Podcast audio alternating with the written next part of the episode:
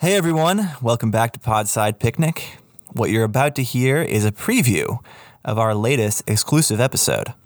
If you want to hear the rest, become a patron at patreon.com slash podsidepicnic. If you do become a patron, you'll get access to multiple exclusive episodes every month, as well as to our patrons only Discord chat, where the Podsider community, as well as Pete and myself, get together to nerd out about science fiction and whatever else. So check us out at patreon.com slash podsidepicnic. Thanks and enjoy.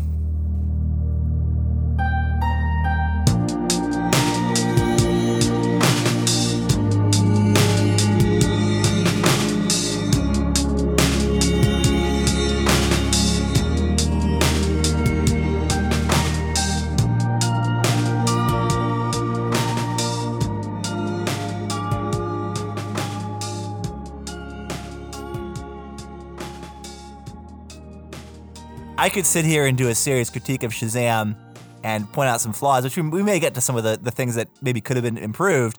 But overall, every time I found myself doing that in the theater, I was reminding myself, dude, the thing you're critiquing works for an 11 year old boy, so leave it the fuck alone. Like, there's there's almost nothing in this movie that I would like nail to the wall and say this is stupid even for a kids movie uh, in the way that I would with Alita, for instance, which was another you know I'd say kids movie that we liked less. Right. Um, and I think we should talk a little bit about how this movie accomplishes some of that. Uh, it has the right kind of comedy. A lot of the comedy is very physical. A lot of it's sort of gag comedy. It's it's very uh, it tends to be lighthearted rather than wry and ironic and dark.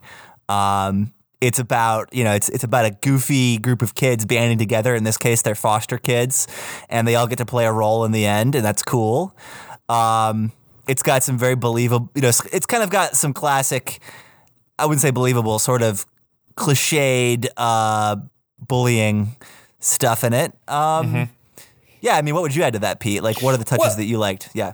Yeah, well, I mean, and, and those things loom large uh, to a kid.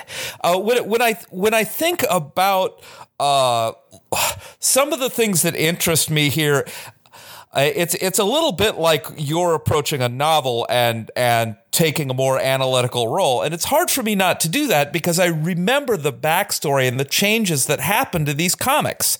Like there used to be a group called the Marvel Family, which was a like four or five people all strung together uh, that were given powers by the like the Shazam wizard and um, those characters like the the the kid with the limp the freeman he was one of those people so they they're they're taking ideas from across the the 70 years of shazam and embedding them into this.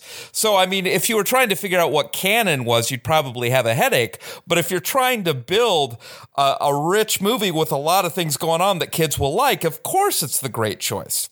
Well, and I mean, yeah, this is not a movie that invites canon. This is this movie really is a throwback, man. I feel this came out like 20 years ago, just in how uninterested it is in giving you that kind of uh, solemn depth.